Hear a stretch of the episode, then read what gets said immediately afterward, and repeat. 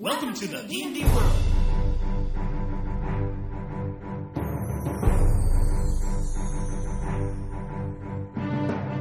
Olá, jogadores e DMs! Estamos aqui para o episódio 19 do podcast Rolando 20.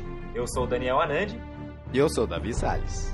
e hoje vamos falar das Paragon Pets, Davi, dos caminhos exemplares. É isso aí, os Paragon Pass, daí algumas pessoas devem estar chegando no nível 10, né? Nível 11, na verdade, onde quando você escolhe.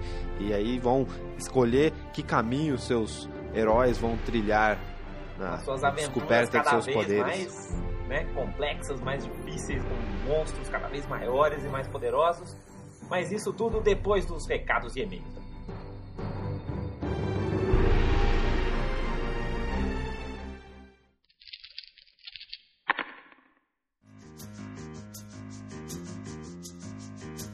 Davi, temos um recado bombástico para todos os nossos ouvintes hoje. Nós já temos confirmadíssima a quarta edição em português do Dungeons and Dragons, Davi. Vai ser dia 23, Davi. Dia 23 de maio está disponível aí em todas as livrarias do Brasil a quarta edição do D&D em português. Ah, Pô, legal, hein? Eu não sei quantos dos nossos ouvintes jogam, né? Só jogam com livros em português e tal, porque como eles gostam de quarta edição e só saem em inglês ainda, a maioria não, não tá ligando tanto. Mas com certeza vai aumentar aí a nossa, nossa área de jogadores, vamos encontrar mais gente para jogar nosso jogo preferido. Não vai, É, Quanto mais gente jogando, né, mais gente criando material, mais gente discutindo, mais gente bolando regras, né, discutindo as regras, bolando coisas novas, bolando itens mágicos, E escrevendo aquele aventuras. esquema também, né? Que esse negócio do mestre ter que mestrar pro jogador que só quer hack and slash, o jogador que só quer. Aí, se tiver mais jogador também, você pode mestrar a campanha do jeito que você prefere, que eu acho que é a melhor opção pro mestre, porque mestre é um trabalho desgraçado, então o mínimo que ele tem que ter é um pouquinho mais de, de gostinho aí na hora de fazer suas aventuras. Exatamente. E até no, no próprio Rolando 20 no blog, né, vários dos nossos leitores não têm domínio de inglês e tal, então para eles é muito legal ter essa opção.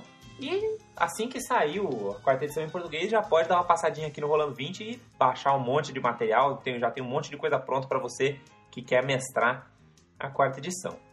O falando agora do como foi o encontro virtual de RPG, o primeiro encontro virtual de RPG que foi um sucesso aí, teve muitos jogos em vários programas, né, que utilizaram. Eu mestrei no Fantasy Grounds, uma que era minha campanha, mas aí eu deixei, eu falei lá no fórum do encontro o meu IP e tal, falei, ah, quem quiser aparecer, aparece, vamos jogar. Apareceu uma- um cara, e a gente não deu pra jogar, ele só conseguiu fazer ficha.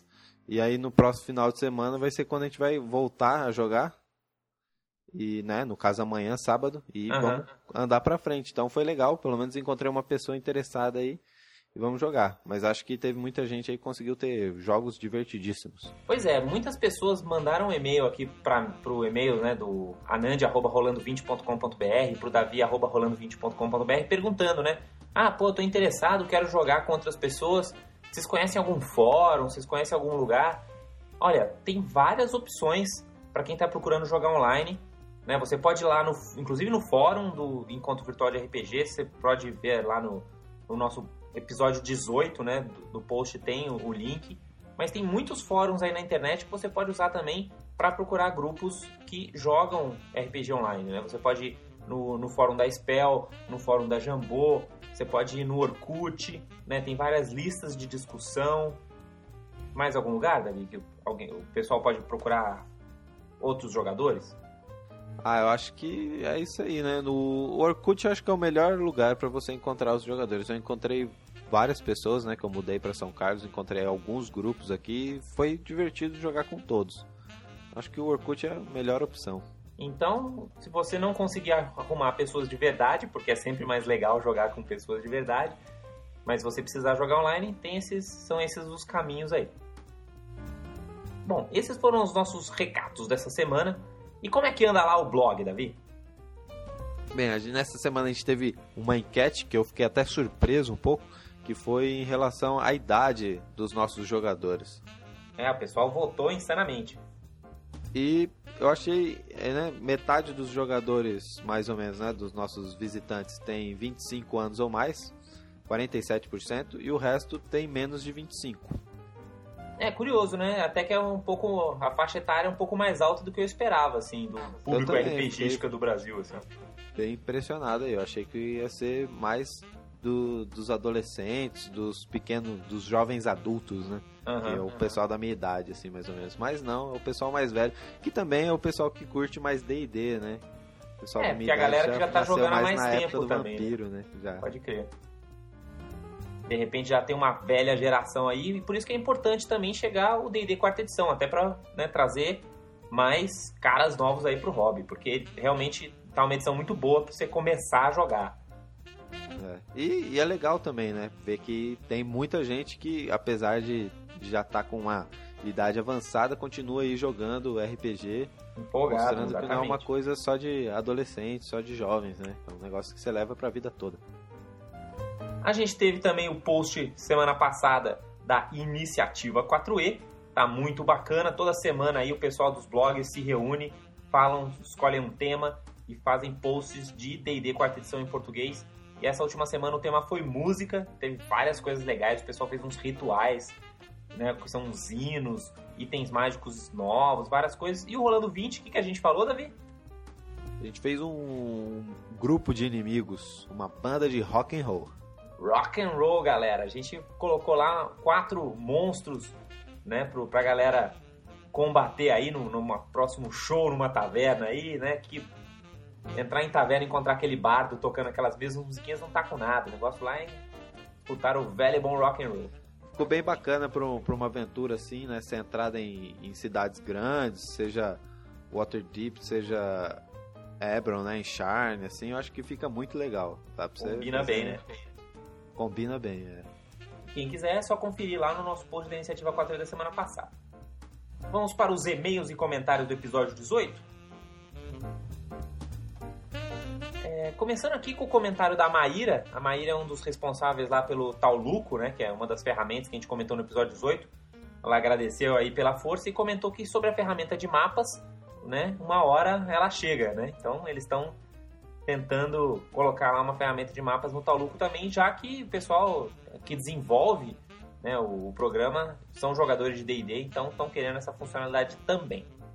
Falando do, do episódio 18 também, o Ron Machado, ele falou que o podcast está muito bom e que a gente esqueceu de falar do lag do IRPG. De fato, o pouco que eu usei do IRPG, ele já deu umas travadas grandes, longas, assim, por, é, são travadas que às vezes duram vários minutos e que não é muito agradável. É, o, o Jolly Maximus, né, que é o, o responsável lá pelo RPG Online, é, ele explicou que na verdade isso acontece porque todo mundo se conecta no mesmo servidor, né, mas que eles estão sempre tentando trabalhar para minimizar esse, esse problema, né, de vez em quando precisa dar umas reiniciadas lá no servidor, mas como o RPG Online tem muitos, muitas visitas, às vezes fica meio complicado, né, de ficar reiniciando o servidor. Mas tá aí o toque do Ron Machado. Tanto o Darren quanto o Shin, entre outros, acharam que o nosso último podcast foi meio curto. Você achou que ficou meio curto, Davi? Ah, ele foi mais curto que os outros, mas não achei ele curto, né? É que depois do do Dragão, né, que a gente se empolgou e foi lá longe. É, o do Dragão foi, foi maior, né, que a maioria. Mas é, a gente quer, né, não quer encher linguiça, mas também quer, quer trazer algo de conteúdo por um tempo que satisfaça os nossos ouvintes. Exatamente. O Breno também sugeriu vários outros temas para futuros podcasts aí. Agradeço ao Breno pelas sugestões. Estão na lista aqui. É, o DM Rafael ele deixou um link para um tutorial do Fantasy Grounds. Quem quiser pegar uma dica, entra lá nos comentários do episódio 18. Tem lá um... Isso ajuda bastante porque o Fantasy Grounds é um pouquinho complexo. Tem várias coisas. pode intimidar um pouco pro muito interessantes, é muito interessantes para você usar, mas que você não, não lê e tal, não no manual, entender como é que faz, você talvez nem perceba que existe essa opção. Então a gente agradece a todos que deixaram comentários pra gente, né? O Marcelo Dior, eu sei que comentou lá também, o Bruno Tarman, o Wagner Araújo, né? A galera que tá sempre comentando, todos os, né, sempre dão um feedback aí pro nosso podcast, a gente deixa o agradecimento, não vai dar para ler todo mundo, mas valeu galera pela sua audiência.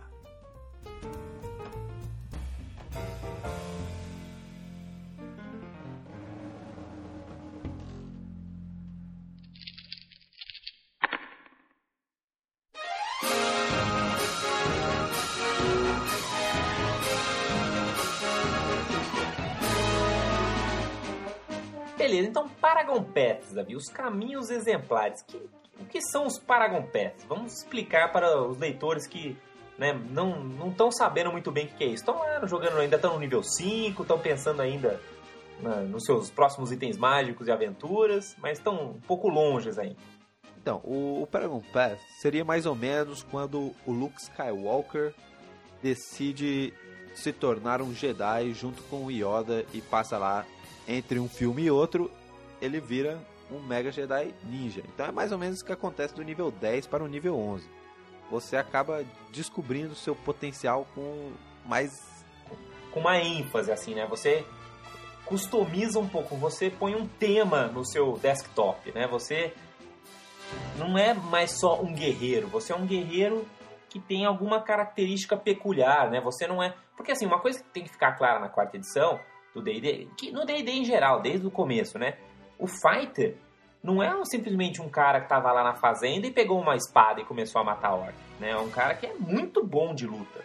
Né? O cara que pegou a classe fighter é um cara muito bom de, de briga mesmo, né? O cara que é um clérigo, ele é um cara que tem lá muita capacidade também de combater as criaturas e terel.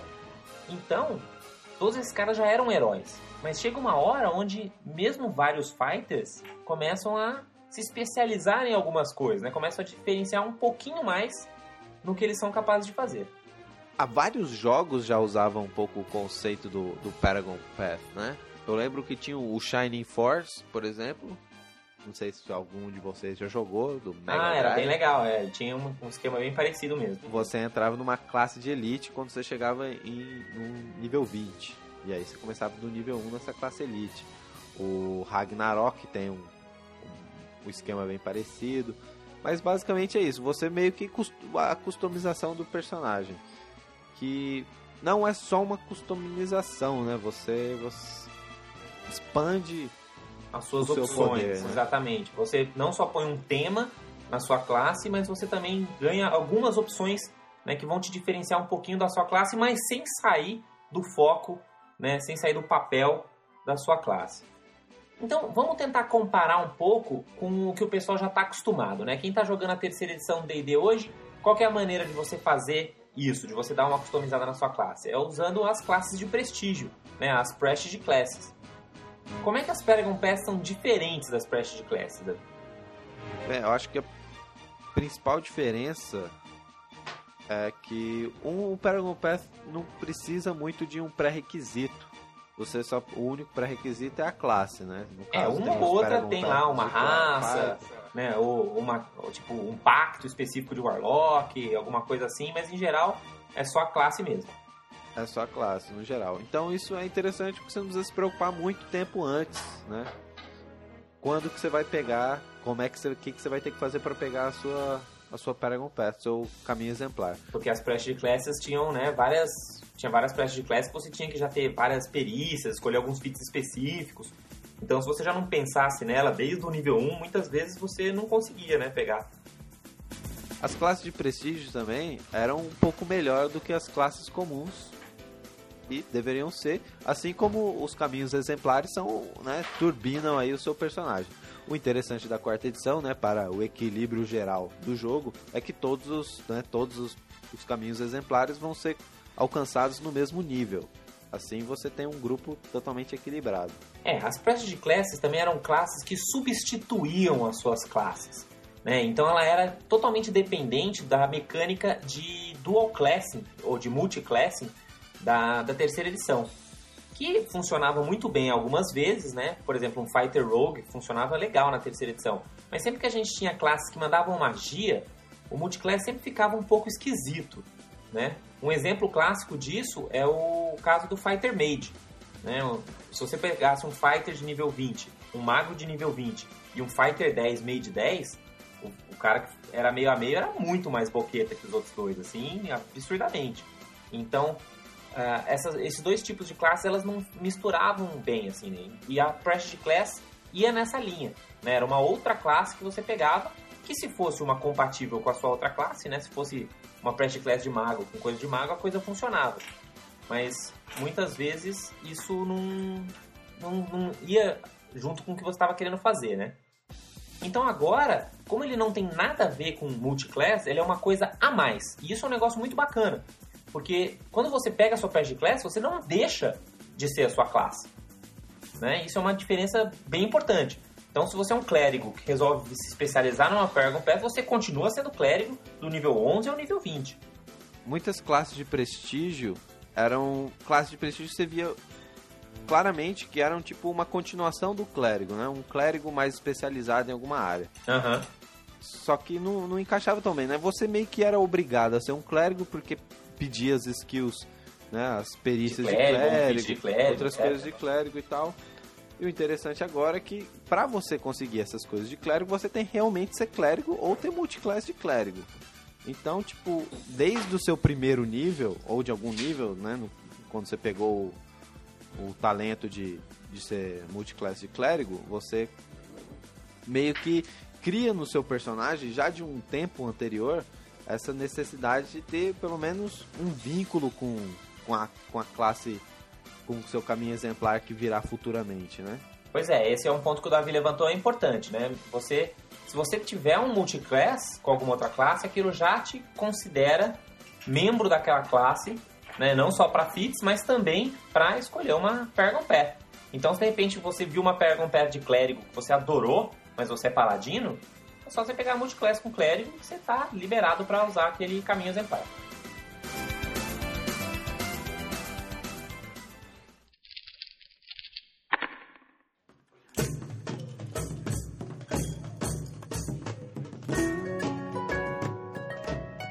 Bom, mas mecanicamente, como é que funcionam as Paragon Paths, Davi? As- as- os caminhos exemplares, eles seguem um padrão semelhante, São Então, todos caso- mais ou menos seguem lá uma formulinha, né? uma formulinha. Então, caso você até queira criar o seu próprio caminho exemplar para suas campanhas, né? Porque caminhos exemplares são muito interessantes para você criar para sua campanha, porque são realmente aquilo que dá aquele tempero para aqueles, por exemplo, seriam os guerreiros púrpuras de Corme. É, ou um guerreiro mais voltado à diplomacia, ou um guerreiro mais voltado à floresta, ou um É, guerreiro mas mais algo que a- encaixe na sua campanha, né? No seu cenário de campanha. Então não é muito difícil de você criar o seu. Exato, exatamente. Justamente por seguir essa formulinha. E isso é interessante porque, por exemplo, uma coisa que era meio bizarra antes é que, por exemplo, você tinha uma classe que era lá o, o Purple Dragon. Então tinha uma classe que era Purple Dragon, mas você não precisa pegar uma classe pra ser um Purple Dragon. Só precisa vir um cara e falar, você é um Purple Dragon, pronto. Então você tinha que deixar de ser guerreiro ou deixar de ser clérigo pra qualquer coisa pra virar um Purple Dragon. E agora não, né? Agora como a coisa vai junto, você pode perfeitamente customizar sua Paragon Path aí, como você falou, né? Pra ser alguma coisa do seu mundo de campanha e funcionar numa boa. Então, qual que é essa formulinha, né?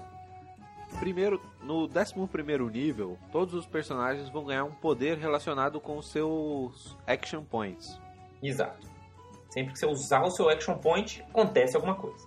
Então, o Warlord, por exemplo, pode fazer os, né, se ele for um de intelecto, pode, né, não necessariamente, né, porque você pode trocar ali, mas pode fazer o outro movimentar como algo mais tático, pode curar, pode dar bônus pra acertar, o clérigo pode dar dano radiante, pode curar. Ele vai turbinar o seu ponto de ação de algum, de algum jeito. Exatamente. Toda vez que você usar seu ponto de ação, ele vai ter um, um gostinho a mais aí que vai estar diretamente relacionado com o gosto daquela classe, Com né? o tema, é, com o tema daquele, daquela Paragon Path. Além disso, você ganha também no 11º nível, nem sempre, né? Essa é a regra geral. Uma, ou- uma ou outra classe vai sair desse, dessa formulinha, mas quase todas seguem essa regra. No 11º nível, além de você turbinar o seu Action Point, você também ganha um poder passivo. Uma, como se fosse um feat, uma, uma característica nova. Né? Por exemplo, você pode ganhar um bônus no- no dano, um bônus para acertar, uma forma nova de movimento, é, alguma coisa vai, você vai ganhar uma habilidade nova passiva. geralmente é muito boa quando você estiver escolhendo seu caminho exemplar, mantiquinizando seu personagem, que você não tá nem aí. Pra se historinha, se combina, se não combina, se tem Aí nada a você tem que olhar esse poder aí, que geralmente é o mais interessante do caminho exemplar. E isso acontece de novo no 16º nível. né? No 16º nível você ganha uma outra habilidade, que é uma espécie de feats também, geralmente um pouco mais forte do que a de 11º nível.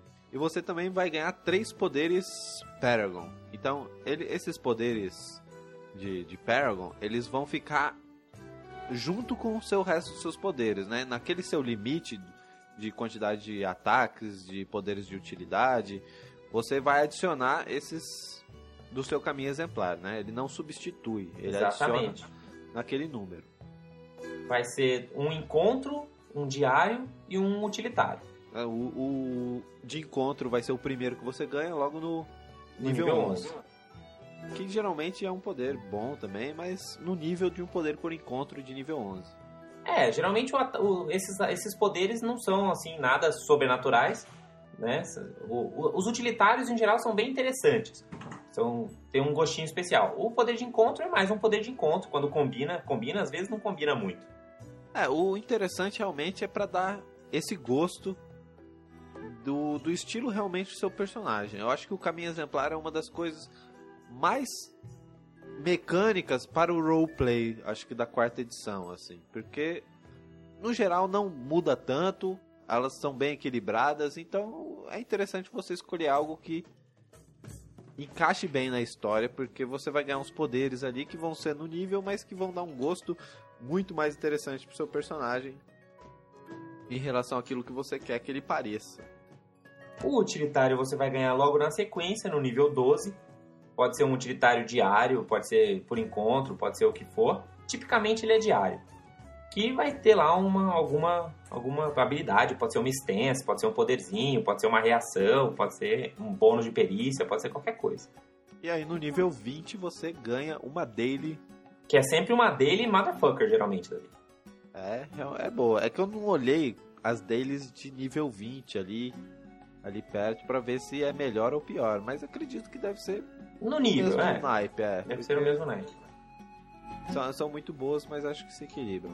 Exatamente. E aí, pra gente mostrar como funcionam as Prestige Classes, o que, que eu e o Davi fizemos? A gente pegou as classes do Player's Handbook e dividiu entre a gente, e aí cada um escolheu a sua Prestige Class favorita das classes do Player's Handbook e a gente vai escolher quais foram as que a gente escolheu. Seja porque eram as que a gente, né, porque achamos a historinha legal, seja porque a gente achou os poderes Mantiquin, seja porque é, tem uma mecânica diferente, seja por que motivo for, a gente explica qual é o motivo, a gente vai explicar aqui como é que funciona aquela classe, certo?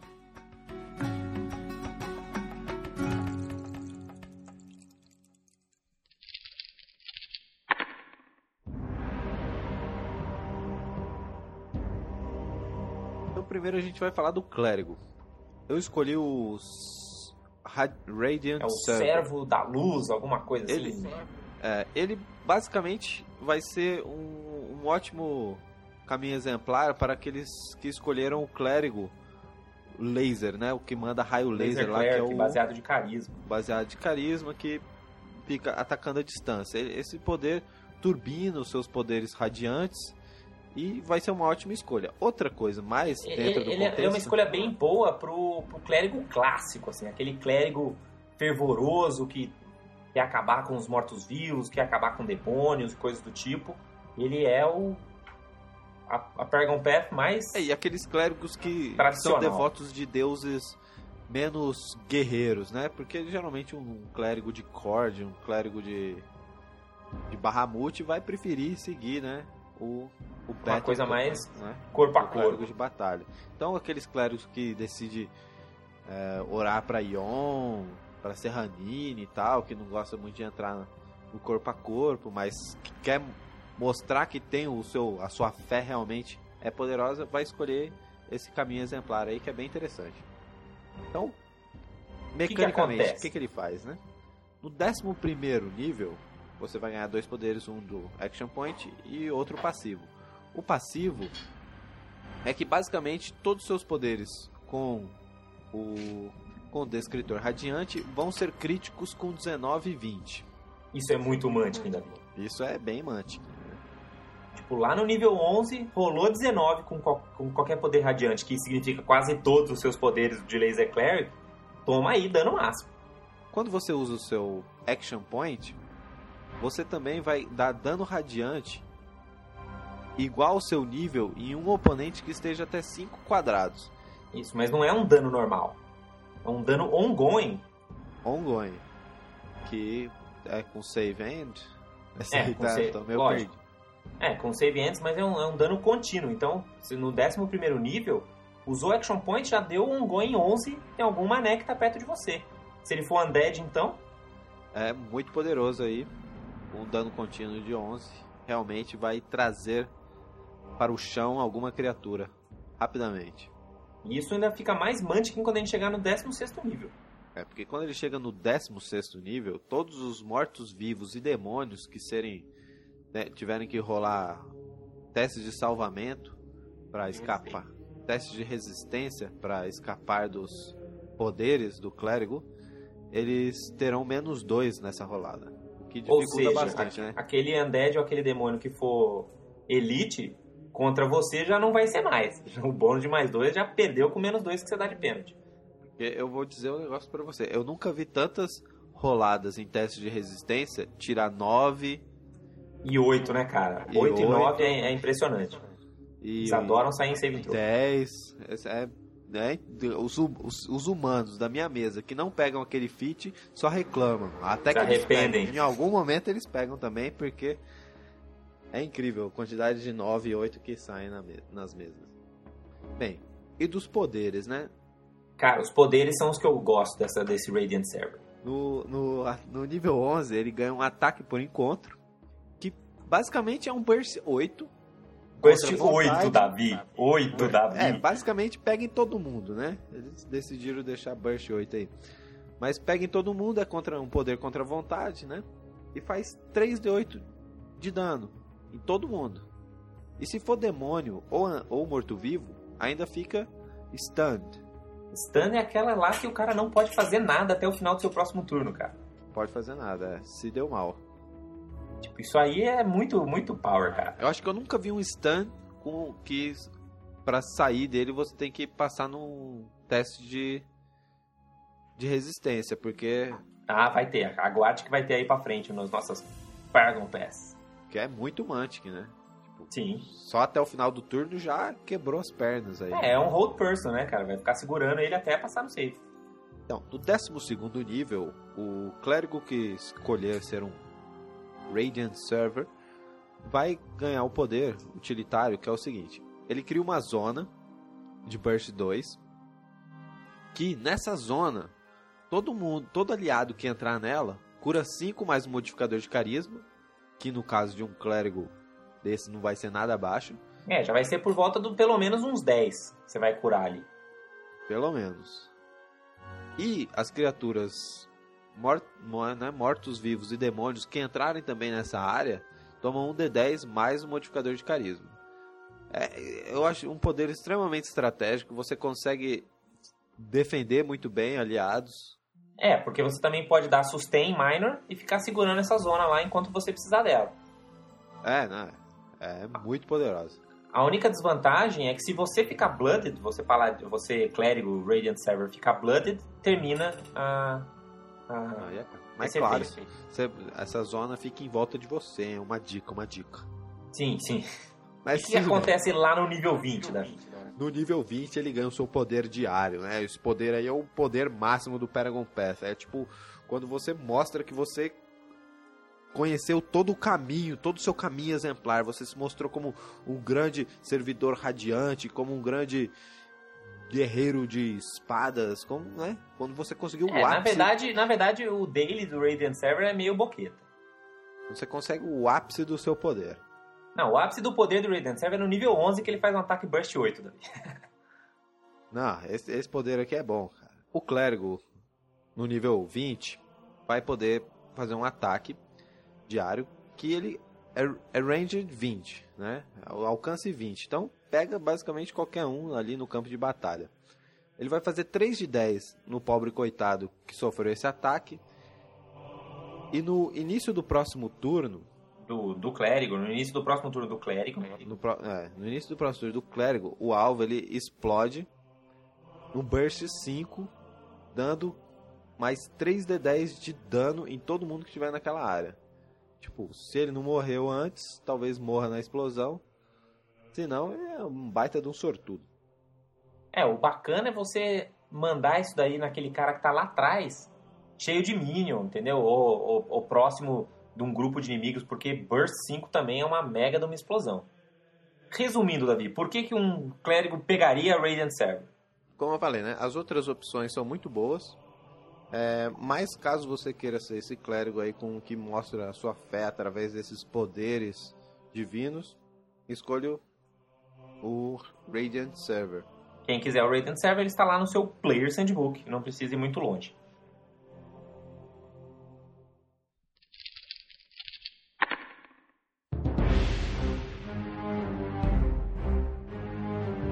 Agora eu vou falar do guerreiro, do fighter. Para o fighter eu escolhi uma classe que está no Martial Power. Então, se você quiser procurar, vai atrás dela lá nesse livro focado nas classes marciais. Inclusive, é uma Pressure Class que o, um dos fighters da minha mesa, lá de São Paulo, tá afim de pegar. É o Dreadnought. O Dreadnought é uma classe que é, é tipo... Lembra da, do Dwarven Defender que tinha na terceira edição? Era aquele anão que tinha um escudo gigantesco que ele era praticamente imune a dano? É mais ou menos a mesma coisa. Você é um tanque de guerra. A diferença é que agora na quarta edição, qualquer fighter, ou qualquer classe que pegou multiclass de fighter, pode pegar essa classe, a Dreadnought. É um tanque de guerra mesmo. Como é que ela funciona mecanicamente? No 11 nível, você vai ganhar dois efeitos. Cada vez que você gastar o seu Action Point, você simplesmente ganha Resist 10 contra qualquer coisa até o final do seu próximo turno.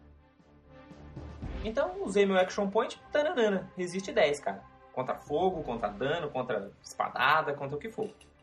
Segundo, se você quiser, você. É... Ah, segundo, você ganha 10 pontos de vida no 11 nível. Ganha aí, 10 HP.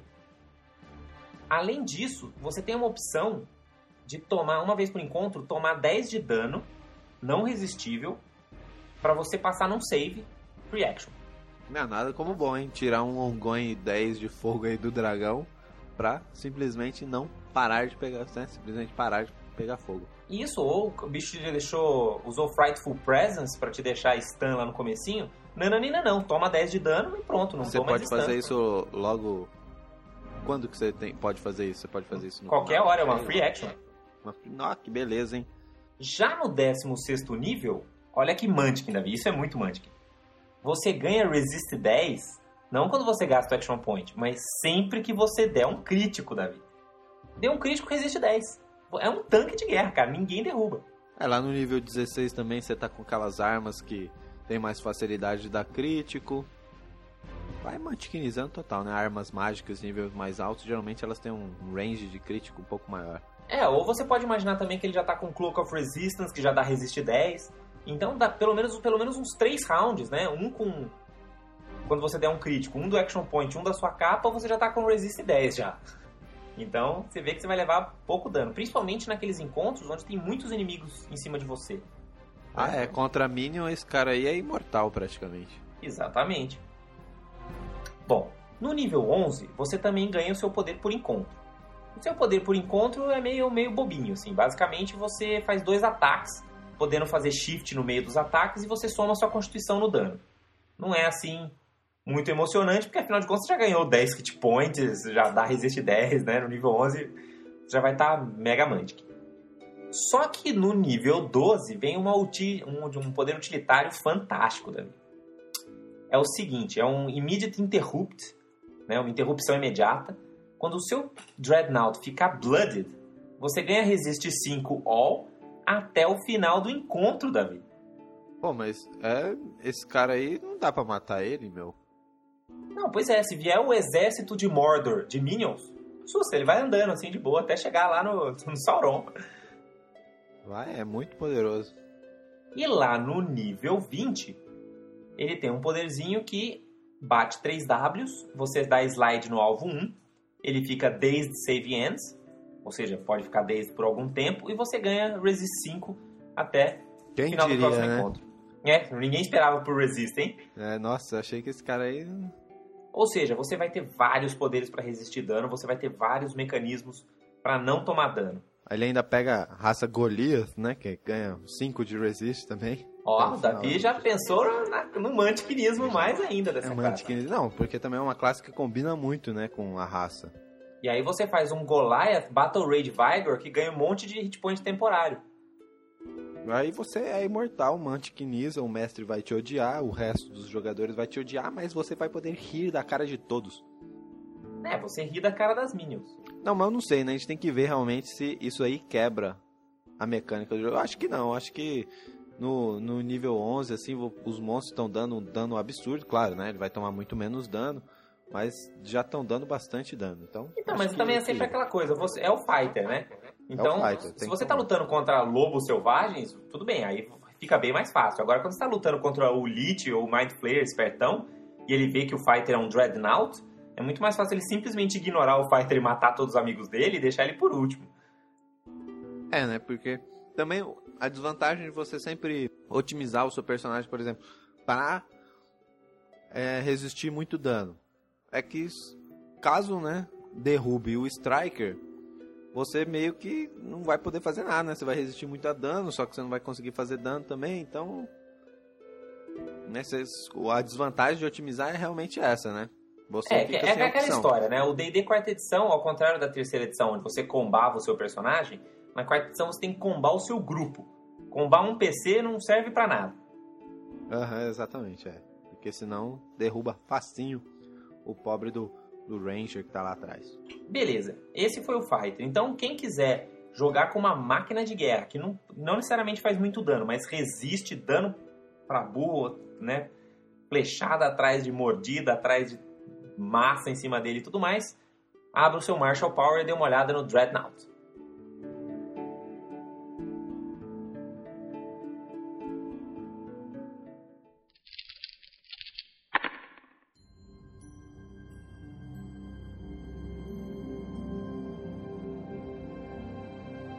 Agora falando do Paladino, né? O caminho exemplar do Paladino. Eu escolhi o Hospitaler. Basicamente... Qual que é o tema desse, desse caminho exemplar? Ele é o Paladino que decide otimizar a sua cura, né? Um Paladino que vai curar pra caramba. A maioria dos poderes dá uma curadinha e ajuda, faz rolar testes de resistência a mais. É um, é um é o paladino que vira. É, ajuda ali o, o líder a fazer o seu papel, né? Tá, mas tematicamente assim seria o, o quê? O cara. Acho que seria, por exemplo, um paladino meio que nem o Aragorn, né? Que tá sempre... Mais mártir, assim, que geralmente vai estar tá seguindo divindades do tipo Ilmater. É. Um, esteja seguindo divindades que sejam mais preocupadas, né? Um paladino muito bonzinho, né? Mais do que menos lawful, talvez, e mais bom, né? Que ajudar todo mundo. Acho que encaixa bem nesse esse conceito de, de classe, de uhum. caminho exemplar. Aquele tipo paladino que é quase um clérigo, assim. É, porque tem, tem os paladinos que são realmente, vamos dar porrada em nome de Bahamut, e tem aqueles que tentam criar realmente um, um guerreiro. Tá mais pra Sir Galahad. É. Então explica aí, Davi, o que, que acontece no 11 nível? Vai ter que fazer mais rápido, senão não vai, não vai caber. Bem, quando no 11 nível o poder passivo do paladino é o seguinte: quando o inimigo ataca um aliado dele, um inimigo que esteja marcado, ataca um aliado, aquele aliado simplesmente cura metade do nível do paladino mais seu modificador de sabedoria. Ó, que de repente também é uns, 10, é uns cura 10 aí, né? É, não, se ele. O, o cara ataca o guerreiro ali que já tem resiste 10 e cura 12. Né? Não, 12 é, não, mas uns 10, 8. Basicamente o monstro vai estar tá curando o, o seu aliado. Além de tomar o dano da marca. Além de tomar o dano da marca.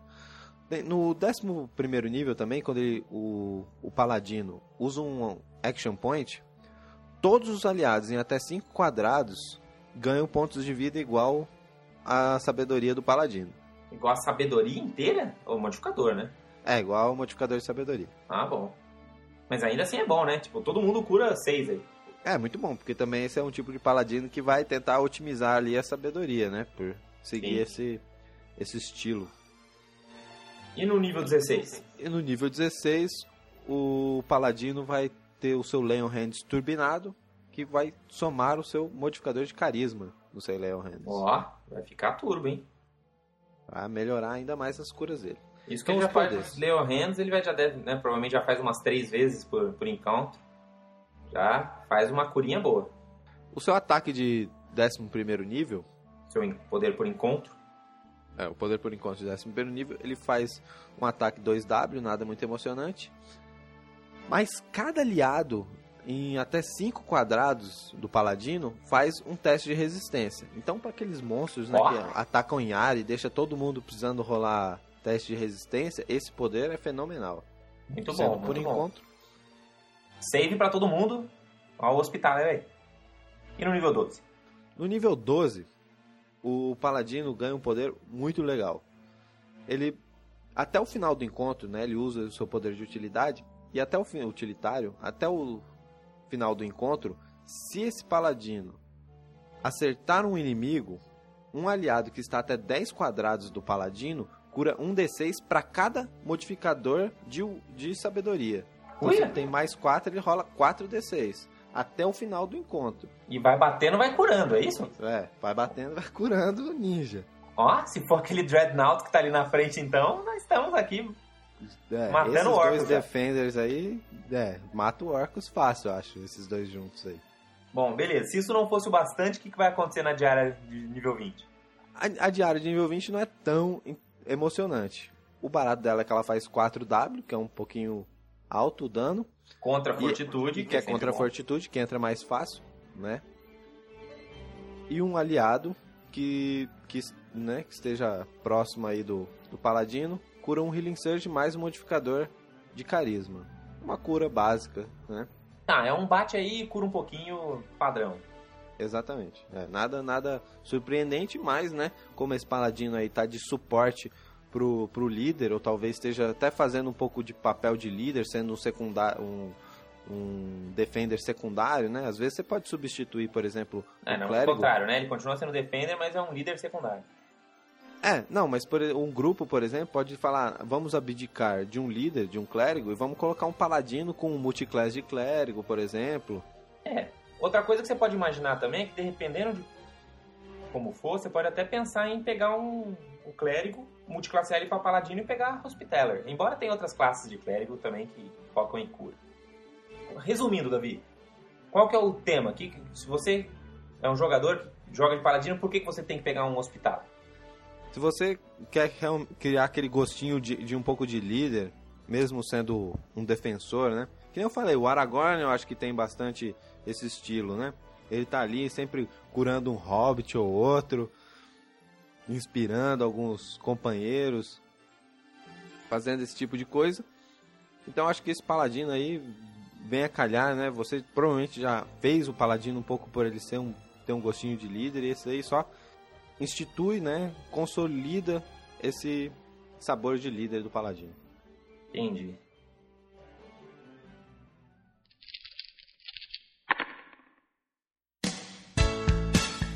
Então vamos para o Ranger, o nosso patrulheiro, Davi. Para o nosso Ranger, eu escolhi um cara que fosse um pouco old school, assim, que lembrasse um pouco a terceira edição. Então olhei de novo lá no nosso Marshall Power e escolhi o Ruthless Punisher. Seria alguma coisa do tipo o Vingador rude, é, né, o agressivo. Ele é um cara que ele é focado em bater em humanoides. Então, se você está jogando numa campanha aí que por algum motivo o teu Ranger ficou com ódio de humanoides, seja porque eles atacaram a sua cidade, ou porque eles começaram a destruir a floresta, ou por que motivo for, você vai ficar. Porque humanoides pode ser humanos, mas pode ser elfos, pode ser anões, goblins, o que for, né? Então ele é um cara que é especializado em atacar humanoides. Que é uma coisa meio que lembrava aquela coisa do inimigo favorito, né? Da terceira edição. Além, claro, que você continua sendo um ranger. Então, vamos ver, ó, Davi, ó como é que ele fica bom contra humanoides. No 11 nível, sempre que ele gastar um action point, se ele estiver usando esse action point para talcar alguém, esse cara for o query dele e humanoide, eu posso enrolar o ataque. Nossa, hein, vira quase um É, um Elven, é como se fosse um Elven Accuracy, só que só para quando eu estou usando o action point. E, assim, é meio boqueta, porque o cara tem que estar tá com seu query e tem que ser humanoide. Esse não é tão bom. Para compensar, você simplesmente soma sua Wisdom em todos os danos contra humanoides que tiverem no seu query. Essa daí já turbina aí. Exatamente. Seu damage output, você já é o Striker, né? Já turbina o seu dano aí contra humanoides. No nível 16, você aí, aí é muito mantic, né? Você ganha o seu modificador de Wisdom no dano em todos os ongoings que você fizer contra humanoides. Então, se você estava fazendo 5 de ongoing com poder, agora é 10. Se você estava fazendo, se modificador de Wisdom for 5, né? Se estava fazendo 10, agora é 15. Se for 15, agora é 20. Então, todos os ongoings aumentam contra humanoides. E além disso, você, se você deixou qualquer humanoide com ongoing, esse cara te dá combat advantage. Acabou. Sim. Essa enquanto é ele tiver com ongoing. Então você vira um matador de humanoides geral. No nível 11, você ganha um poder por encontro, que basicamente é é simplinho assim, você bate num, num cara, faz lá um dano, tereréu, mas se for humanoide, ele tá slow, é assim, ele, o ataque deixa a criatura slow. Se for humanoide, ela tá weakened também. Aham. Isso é muito bom pra Striker, né? Porque o Ranger pode pegar, um, se for um, um, um carinha lá, um humanozinho qualquer, consegue até solar esse cara, né? Que fica weaker, não consegue bater de volta e não consegue fugir. No nível 12, ele ganha um Utility, que é uma dele também. E ó que, ó que bacana, Davi. Cada inimigo humanoide em Burst 10 tem menos 2 pra acertar o Ranger. E se o Ranger for treinado em intimidação, e ele vai treinar intimidação quando ele chegar no nível 12, ele vai ganhar Combat Advantage contra todos esses inimigos humanoides em Burst 10, Davi. Nossa, hein, esse aí é bem ninja. Esse combate aí é o. é Esse, é, pelo menos é. Esse combate que ele usou esse poder é o combate do Ranger, né? Ele pode chegar. Exatamente. Vai ser a estrela do show. Vocês já foram marcados pelo guerreiro Durgernaut, Dreadnought e pelo paladino Radiant. Não, como é que é o outro lá? Paladino Hospitaller. Hospitaller. Então agora é só eu matar vocês. É, todo mundo tem menos 2 pra acertar e eu ganho mais 2 pra acertar todo mundo, é lindo. No nível 20, ó que bacana, Davi, o nível 20. Porque as outras classes que a gente falou até agora, o poder de nível 20 era meio boqueta, mas é, tinha umas coisas bem boas antes. O Ruthless Punisher, o lance dele é esse- essa dele de nível 20, ó que bacana. O Ranger vai fazer 3 ataques. Que é uma coisa normal pra Ranger, né? Ainda mais nesse nível. Mas pra cada ataque que ele fizer, ele pode fazer slide do oponente dois quadrados e logo na sequência fazer shift dois quadrados. Ou seja, você pode ir empurrando o teu oponente para onde você quiser. Então você leva lá o oponente para onde você quer que ele fique em até seis quadrados, se você acertar os três ataques. O oponente, se ele quiser, ele pode não ser arrastado por você, mas para cada quadrado que ele não for arrastado, ele vai ganhar um ongoing 10. Então, se você acertar os, os três ataques e ele não quiser se mover nenhum quadrado, você deu um ongoing 60 para ele. Esse aí é maligno, hein? 60 nada, né? 60 mais o seu modificador de sabedoria aí. Se Exato. for humanoide, né? Exatamente. Não, ele tem que ser humanoide para fazer esse efeito. Então já era, cara. Lógico que ele não, lógico que ele não vai ficar segurando todas para tomar um gol em 60, mas qualquer um gol em 20 já é mega bom. E esse é o Ruthless Punisher. Se você quiser jogar com uma classe que realmente pune né, e deixa em frangalhos qualquer criatura humanoide que te humilhou, te atrapalhou, ficou no seu caminho, nas- nos seus níveis heróicos, aproveite para bater de volta e se vingar nos níveis Paragon com Ruthless Punisher que tem lá no Marshall Power. Bater gostoso.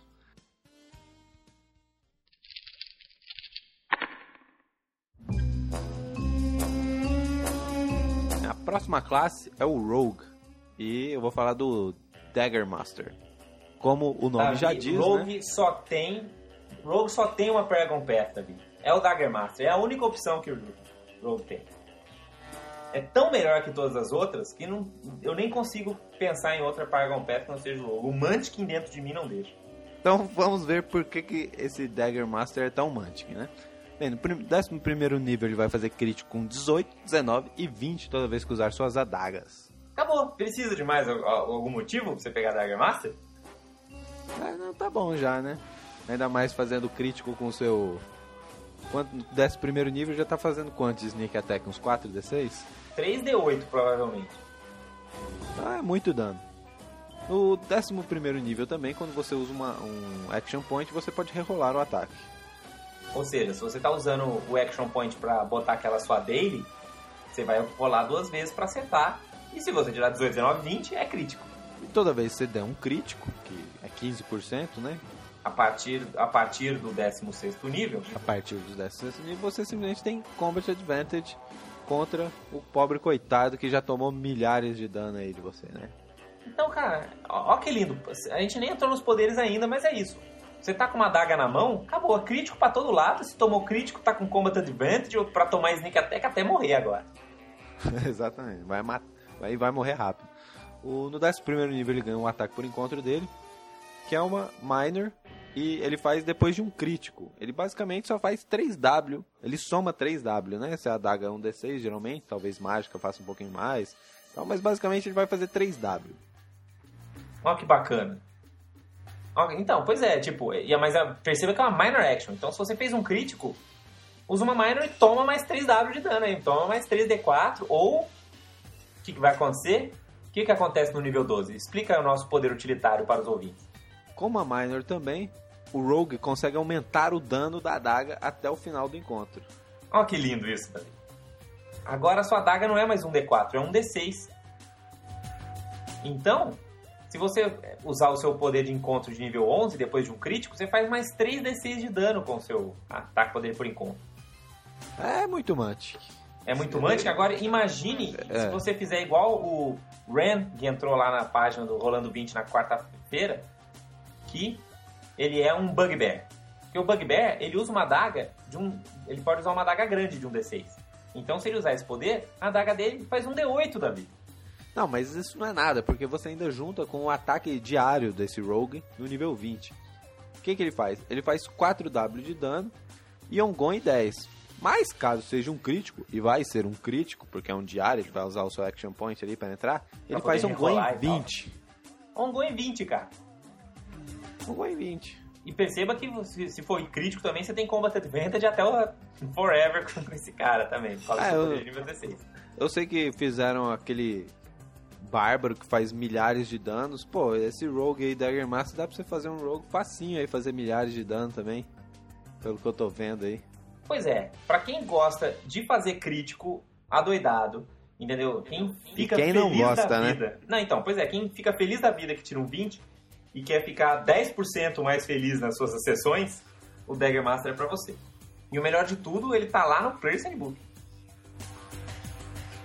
Então vamos pro Warlock, Davi. O Warlock eu tentei pensar em algo mais clássico também. Né? Algo que não fosse muito complexo. Assim. Uma, é uma, é uma Paragon Pair bem simples, que é uma. e uma nova também. É uma que aparece nesse suplemento mais recente, o Arcane Power. Essa, esse caminho exemplar chama Hellbringer. Né? O cara que traz o inferno para o plano material. E obviamente você tem que ser do Infernal Pact para poder pegar esse, esse caminho exemplar. É, eles só não colocaram Hellraiser porque acho que ia, ia ficar meio problema. demais, né? Bom, mas Hellbringer não é muito delicado também. Veja bem, Davi, ó, ó, ó, como é que é o esquema desse Hellbringer. No 11 nível, cada vez que você der um crítico, o inimigo vai te dar Combat Advantage e vai ficar com vulnerabilidade contra fogo 5. Já, já sentiu o esquema. Além disso, sempre que. Isso é muito, muito lindo, cara. Sempre que você usar um action point para atacar com qualquer poder ranged, hello, todos os poderes praticamente, você vai fazer 2d6 de dano extra, dano de fogo, na criatura que você usou o seu poder, e 2d6 de dano nos inimigos adjacentes dele também. Então, quando você usar Action Point, vai junto uma Fireball, cara. E essa é boa, hein? Você acha que isso é bom? Você precisa ver no 16 nível o que acontece. No 16 nível, você simplesmente ignora a resistência a fogo. Ah, coitado do dragão vermelho, hein? Chegou coitado do dragão vermelho, coitado dos demônios, coitado de metade do Monster Manor que é resistente a fogo. É, né? Porque resistência, cara, só tem. Basicamente é fogo, né? Você quer, você quer fazer algum tipo. Se você vai fazer o seu Dragonborn, por exemplo, ninguém escolhe baforada de fogo, porque você nunca vai mantiquinizar. E como todo bom mantiquinizador, você não escolhe de fogo, porque basicamente todo mundo vai ter resistência e ninguém vai ter vulnerabilidade. Pois é, mano, no dia que você encontrar um Hellbringer, cara, isso daí vai derrubar todo mundo.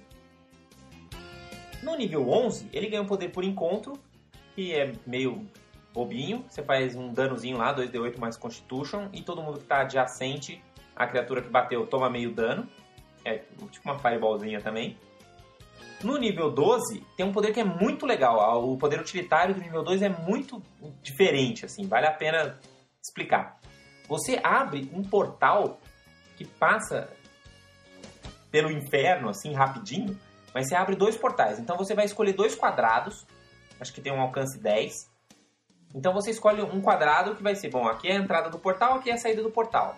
Quer dizer, você pode entrar e sair por qualquer um deles. Mas esses dois quadrados, você pode entrar em um quadrado e sair pelo outro e vice-versa. Os seus aliados podem passar por esse portal sem problema nenhum. E os inimigos que tentarem te seguir por ele, por esse portal e passarem por lá, tomam um D10 mais Constitution de dano. E você pode dar sustain nesse portal com Minor Action. Nossa, e até que distância que você pode escolher esses dois quadrados? Você lembra? Não, acho que, eu acho que não é muito longe não. Acho que é tipo uns 10 quadrados também de distância. Ah, porque 10 quadrados é tudo que você precisa pra quebrar toda aquela estratégia, né? Aquele, aquele relevo, aqueles artilleries lá em cima que estavam atirando. Basicamente você quebra as pernas. Exatamente. Aquele encontro bem planejado para o, pelo mestre. Mas o mestre vai adorar que você faça isso, porque quando ele Tá faz essas coisas lá difíceis- atrás fazendo um monte de ataque ranged, manda o seu Dreadnought lá, abre um portal e cola ele do lado do Lich lá em cima, ó que lindo. Exatamente, muito legal esse poder. E agora escuta o ataque dele nível 20 do Hellbringer, Davi. No nível 20, você vai fazer um ataque Burst 10, Davi. Se você achou o Burst 8 lá do, do nosso Radiant Server alto, pense em Burst 10. E cada inimigo, você tem que rolar, lógico, pra acertar, mas cada inimigo que levar o ataque toma 2d10 mais Constitution de dano e está derrubado no chão. É praticamente uma mega bola de boliche no tabuleiro. Eu diria que seria mais legal assim uma explosão e tal, mas uma bola de boliche também representa bem este poder. Tá bom, é uma bola de boliche pe- feita de magma que vem dos céus, assim, e chove sobre seus inimigos. Muito legal esse poder. Se você Muito quer legal. fazer cair fogo, lava e todo tipo de coisa para queimar seus inimigos com o seu Warlock do Infernal Pact, pense no Hellbringer que está lá no Arcane Power.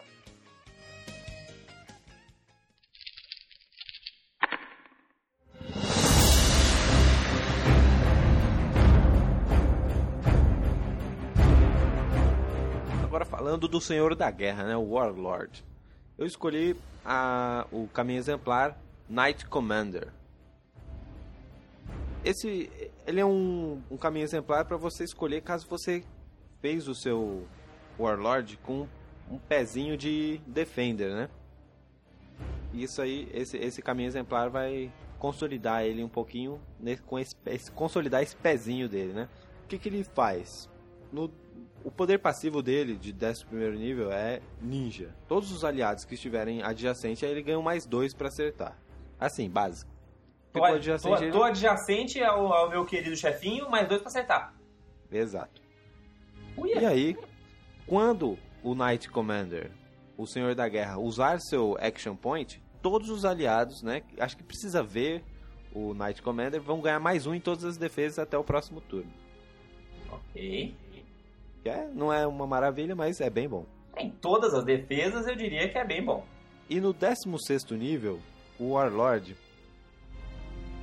ele faz com que todos os aliados dele em até 3 quadrados e ele mesmo ganhem carisma, ganhem um modificador de carisma em bônus de dano para ataques de oportunidade. Então, dá ataque de Nossa, oportunidade. nesse- ataque de oportunidade do, do- do contra você- o seu time vai ser toma aí, morreu, né? Exato. Todo mundo ali, né? É realmente aquele Warlord ali que vai juntar, jun- vai, vai se juntar ao guerreiro, ao paladino melee ali e fazer um estrago danado. Realmente o cara é comandante militar de guerra mesmo. Tá lá na frente fa- falando pra galera, ó, fica aqui do meu lado pra ganhar mais dois. E se precisar, eu te dou seu modificador de carisma eu bater naquele espertinho que tá tentando passar. Com o guerreiro ele é uma beleza. No 11 nível ele ganha o seu ataque por encontro, que faz 3W mais a força, mas faz um poderzinho meio boqueta que empurra todos os inimigos adjacentes um. Então quando fizerem montinho nele, fala montinho não. Exatamente, é o anti-montinho. É o poder anti-montinho. Boa, E aí ele boa. ganha um utilitário no 12 nível, que é meio. É que, é que dá um gosto mais pra classe do que qualquer outra coisa, né? Que ele marca um alvo até o final do próximo turno. É um poder por encontro esse utilitário. Pô, bem pai, hein? É meio paia. e aí no, no vigésimo nível, para compensar esse poder paia, ele faz um outro poder que é bem mais legal. Ele faz com que todos os inimigos, a 5 quadrados dele, fiquem marcados até o final do próximo turno. Então, basicamente, ele marca quase todo mundo ali que esteja Ah, é? próximo dele. E não é só isso. Todo mundo vai ganhar dano contínuo igual o modificador de carisma deste Warlord. Pô, então se, se o modificador de carisma do Warlord for mais 5, você deu um gol em 5 pra todos os inimigos em 5 quadrados. É, é bom. O esquema realmente, o melhor desse, desse- dessa classe é realmente o, poder passivo lá de 11 primeiro, que é mais dois pra acertar, é ultra. Não, amante. mais dois pra acertar tá ali. Só precisa estar adjacente, mais nada. É Só, muito bom. Nada mais. Não. É, porque também se não tiver adjacente, você tá do lado oposto do inimigo, você já ganha Combat Advantage também, que é mais dois. Pô, então o negócio é ter o Combat Advantage e um Knight Commander do seu lado. Então você tem um cara de um lado, um cara do outro e, do ladinho assim você põe o, o Knight Commander. Aí, Super Munchkin. Você só tem que torcer pro monstro não ter um, um poder contra montinho. É. Tem que torcer pra ele também não ser um Knight Commander. Exatamente.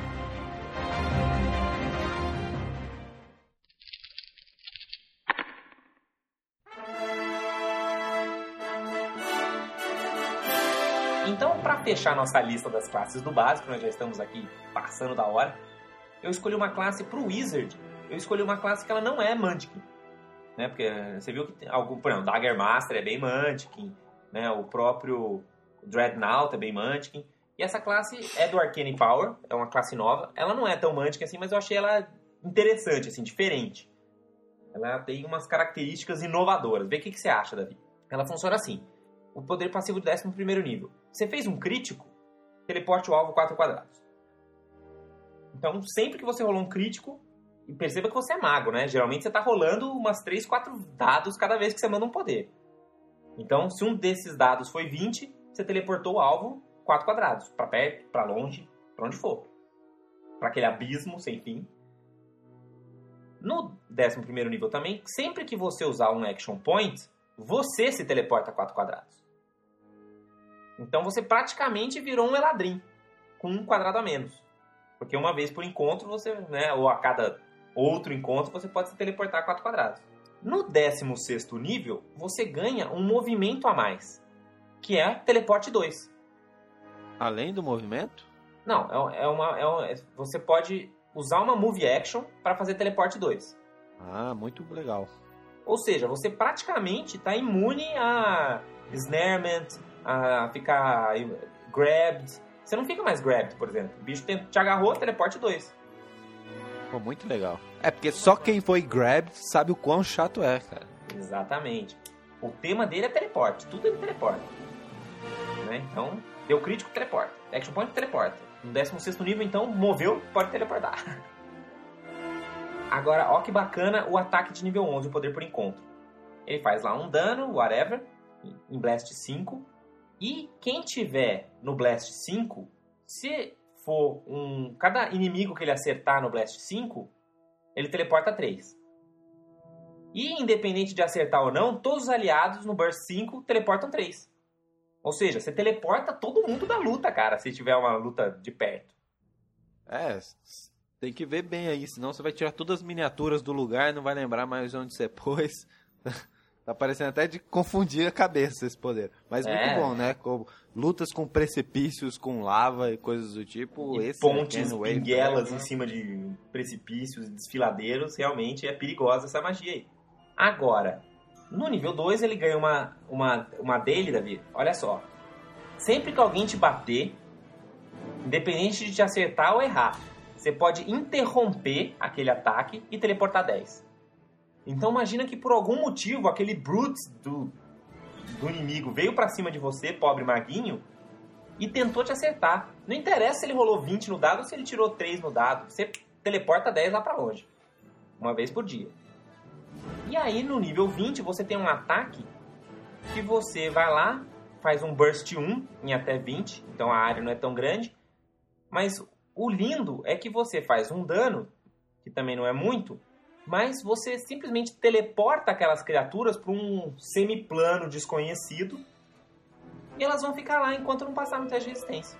Pô, muito legal, hein? Isso aí, contra Minion, por exemplo, vai ajudar pra caramba, né? Porque Minion, o mal é quando vem, é porque vem milhares mesmo, você tem que lidar com todas, mas isso aí você já tira metade do, do, do plano, a outra metade você vai matando. Pô, muito legal. Não, essa daí é melhor não contra a Minion, né? Essa é melhor contra outras coisas, porque senão você mata a Minion, é melhor ainda. Isso aí você pode tirar o Orcus do campo de batalha. É, qualquer coisa que tá lá incomodando, você precisa de um tempinho, não espera aí que a gente já chega em você. Você manda esse ataque do Wayfair, do Arcane Wayfair. Então, se você acha muito legal o teleporte, você acha que é um, um efeito bacana, pense nessa classe do Arcane Power que é o Arcane Wayfarer. É o teleporter super Mantiquin aí do caminho exemplar. É um caminho exemplar para quem gosta de teleportar.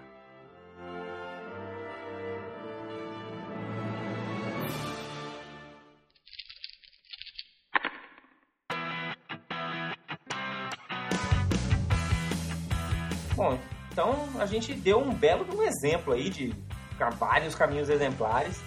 Faltou todas as classes do Player Handbook 2, faltou falar do Artífice, faltou falar do Swordmage, mas a gente não vai ficar lendo o livro para ninguém, né? Então, vocês sacaram qual é o esquema das, dos caminhos exemplares. Escolhas de sua preferência, você que já está chegando no 11 nível, pense aí qual que vai ser sua Paragon Path. Isso aí então, galera. Curtem aí, espero que vocês façam uma boa escolha de Paragon Path. Né? Eu diria rolando, rola em 20 aí, mas se você fizer o Dagger Master, tanto faz se é 18, 19 ou 20. Melhor se for 20. Até o próximo podcast. Até o próximo podcast Rolando 20, que será o vigésimo, Davi. Então, vamos pensar numa coisa muito especial para o nosso próximo episódio. E até lá, uma boa semana e rola em 20. Dungeons and Dragons.